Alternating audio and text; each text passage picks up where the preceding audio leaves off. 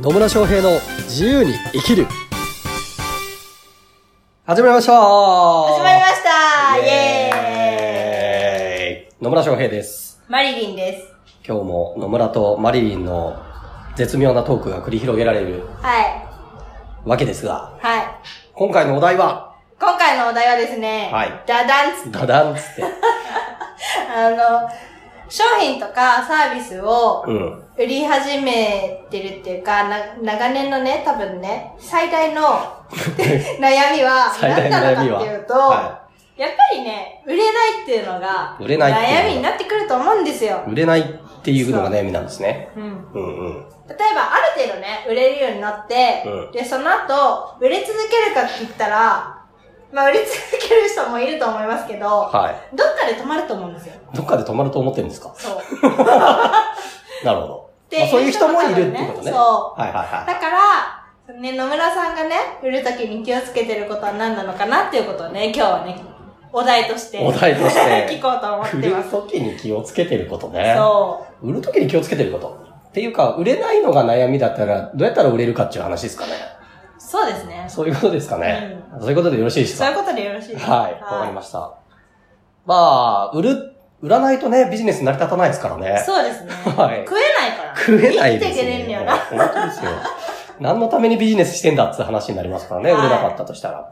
でも結構この売る、まあセールスとかね、営業っていうものに、結構難しさを感じる人もいたりはしますね。しますね。しますよね。まあそういう私もですね、最初売れなかったんです ね。ですね。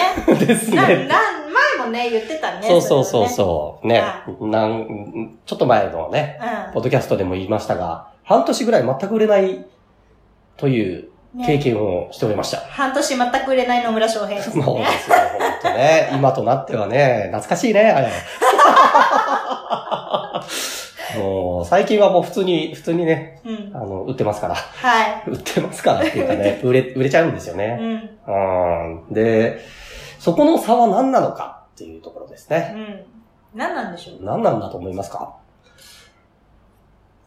多分、うん。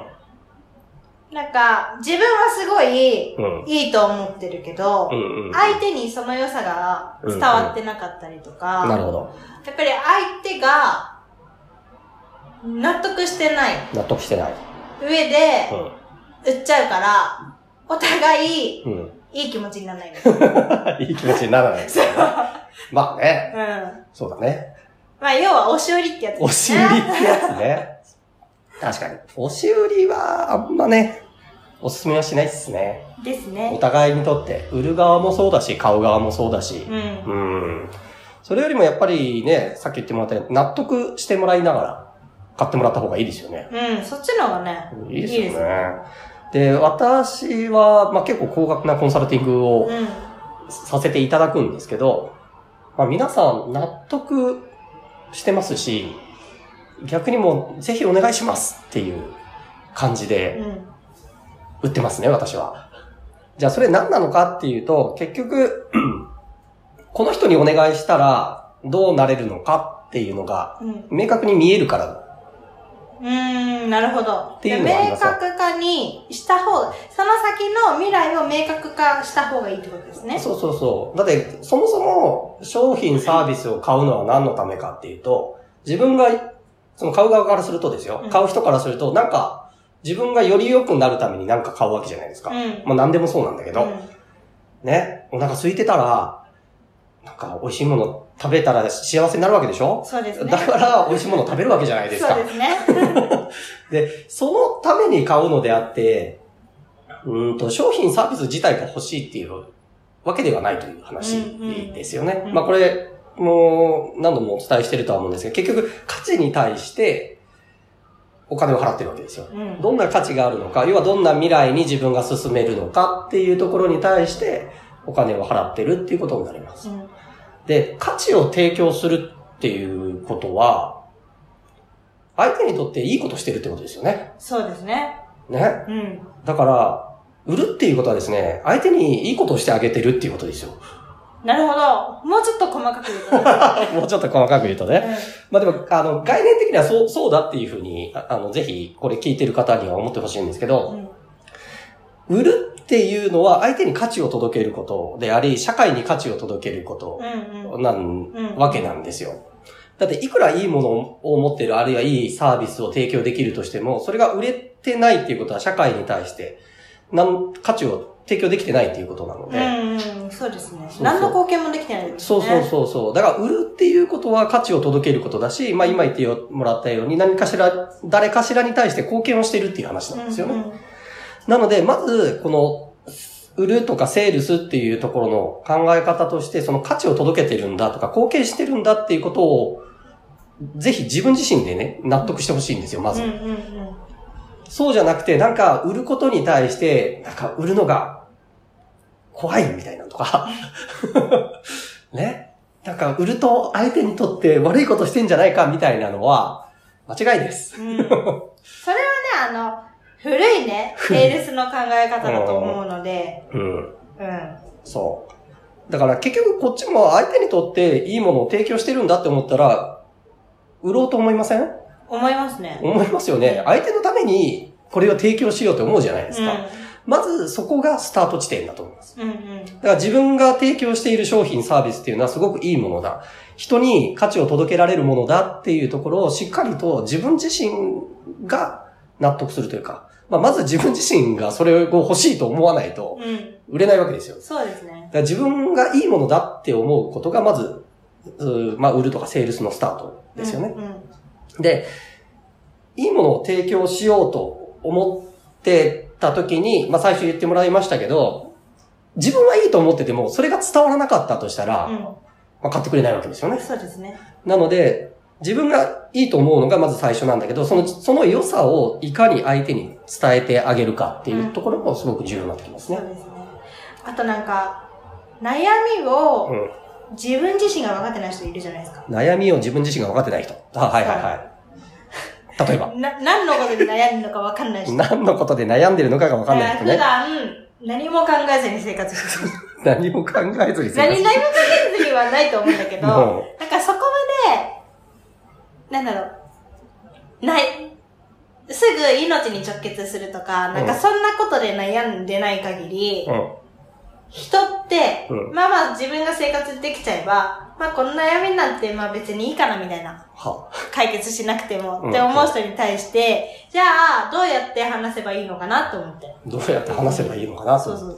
どうやって話せばいいと思いますかまあ気づいてもらうように話すしかないと思うんだけど、まあ例えば普段生活してて、こういう、なんだろう、例えばね、健康だったら、うん。うん。足のむくみが気になってませんかとか、つ、疲れが次の日まで残ってませんかだったりとか。うん。っていう。っていう聞き方聞き方 まあそういうのも必要ですよね。だからまあ情報発信をしてって、要は知らなかったら欲しいと思わないわけ。知らなかったらっていうか、そのもん、例えば本当はこうなれるのに、例えばまあ問題とかももそうなんだけど、問題があるって認識してなかったら買わないわけなので、実はあなたは気づいてないかもしれないですけど、こういう問題があるかもしれないですよね、みたいなことに気づきを与えるっていうのはすごくうん。大切な要素になってきますよね。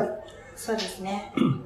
なので、えっと、まあ、これセールス売るときもそうなんですけど、結局相手に価値を届けようと思ったら、その人がより良くなるのを手伝うわけじゃないですか。うん。じゃあ、こうなりたいと思ってるんだけど、そこに行けてない理由は何なのかっていうところを相手に気づかせてあげる必要性があるっていう話なんですよねう。んうんうんなので、うんと、これ対面のセールスの時とかに私が、あの、コンサルティングとかで、まあ講座とかでお伝えしてるのは、やっぱりその相手の本当の問題だったりとか課題っていうのをいかに引き出してあげるかっていうのが一番重要だっていう話をよくするんですね。だから売る、売りたい、あの、売り上げ上げたいけど上がらないってな、いう状態だったとしたら、なぜ売り上げが上がってないのか、その原因を追求、追求というかな、相手に気づいてもらうために質問をしていくっていうことをやってます。なので、セールスの時に一番必要なのはそういった相手の課題だったりね、ニーズだったりをどれだけ引き出せるかっていう。で、それで引き出したものに対して、あ、私はこういうような形で、その課題だったりを解決することができますよっていうことを示してあげれば、うんあ、じゃあ課題が解決できるんだから、この人にお願いしたらこうなれるんだ、じゃあお願いしますっていう流れになるっていう話なんですようね。ーん。そうなんですね。例えば、そういうことで、その、売ることでね、うん。困ってる人、うん例えば今みたいにに、相手のニーズを引き出すのが、うん。下手だと思ってる人に対して、野村さんって何かやってるんですか今。私はですね、セールスの講座っていうのを、あの、ワンデーの集中講座っていうのを、えっと、2ヶ月に1回ぐらいうんやらせてはいただいてますね。で、そこでは本当に、こう、相手との信頼関係をどう築いていくかであったりですとか、その、さっき言ったような相手の課題とかニーズをどう引き出していくのかっていうところを、うんこう、実践的なワークを通じて、学んでっていただくっていうのをやってます。で、実は先、先月も開催したら、その受講生の方がですうね、ん。なんと、なんと。この、に2週間、3週間、3週間経ってないかな、うんぐらいの間にですね、60万円のコンサルをうん。3 3件売ったという。件3件。 すごいすごいです素晴ねら。しい素晴らしいですよね。うんいやすごいなと、あの、聞いた、あの、私の方がびっくりみたいなね。いや、確かに、売る、すごい、こう、セールスとは何かっていう本質的なところをお伝えしたんで、すごく納得されて、うんそれまで本当5万円ぐらいのコンサルぐらいしか売れませんでしたみたいな方が、いきなり60万の契約を3件取ってくるという。すごいなすごいでしょ、うん。ね。で、それはなぜできてるかっていうと、まず自分自身が売ってるものは素晴らしいんだっていうことに気づいたっていうことと、うんあと、相手のために、あ、私はこの商品を提供した方がいいし、相手にそれを気づいてもらうんだっていう、相手のためにっていう視点を持たれたからっていうのが一番大きいですね。そうですね。はいまあ、ワークでね、それを取得できたらね、うんもう何でも売れちゃいますね。何でも売れちゃいます。そう。なので、セールスに対するそれまでは何かしらの抵抗感を持てたりとうんうかんされたのが、あ、そうじゃなくて自分は人の役に立ってるんだ。人のためにこれは提供した方がいいし、この人にもっとより良くなってほしいからいろんなことに気づいてもらって自分がサポートさせてもらうことで、お互いにとっていい未来に行けるなっていうところを納得されたので、そういう、うーね、もう60万を3件というね、うん。素晴らしい結果を出されていくということになります。そうですね。はいままたあ情報発信とかね、そうですね多分していきますよね。はい。はい。なので、まあちょっとセールスをもっとや、本当相手のためにセールスする。で、自分自身も相手も幸せになれるようなね、セールスの仕方を知りたいという方はですね、ぜひ私のセールスの講座も受けてみていただくのもいいかなというふうに思います。はい。ありがとうございます。はい、ありがとうございます。というわけで、ね、今日はセールスについてお伝えさせていただきましょう。はい。はい。なんかまた疑問、質問、コメントなどありましたらね、ぜひメッセージなどいただければというふうに思います。では、また次回にお会いしましょう。さよなら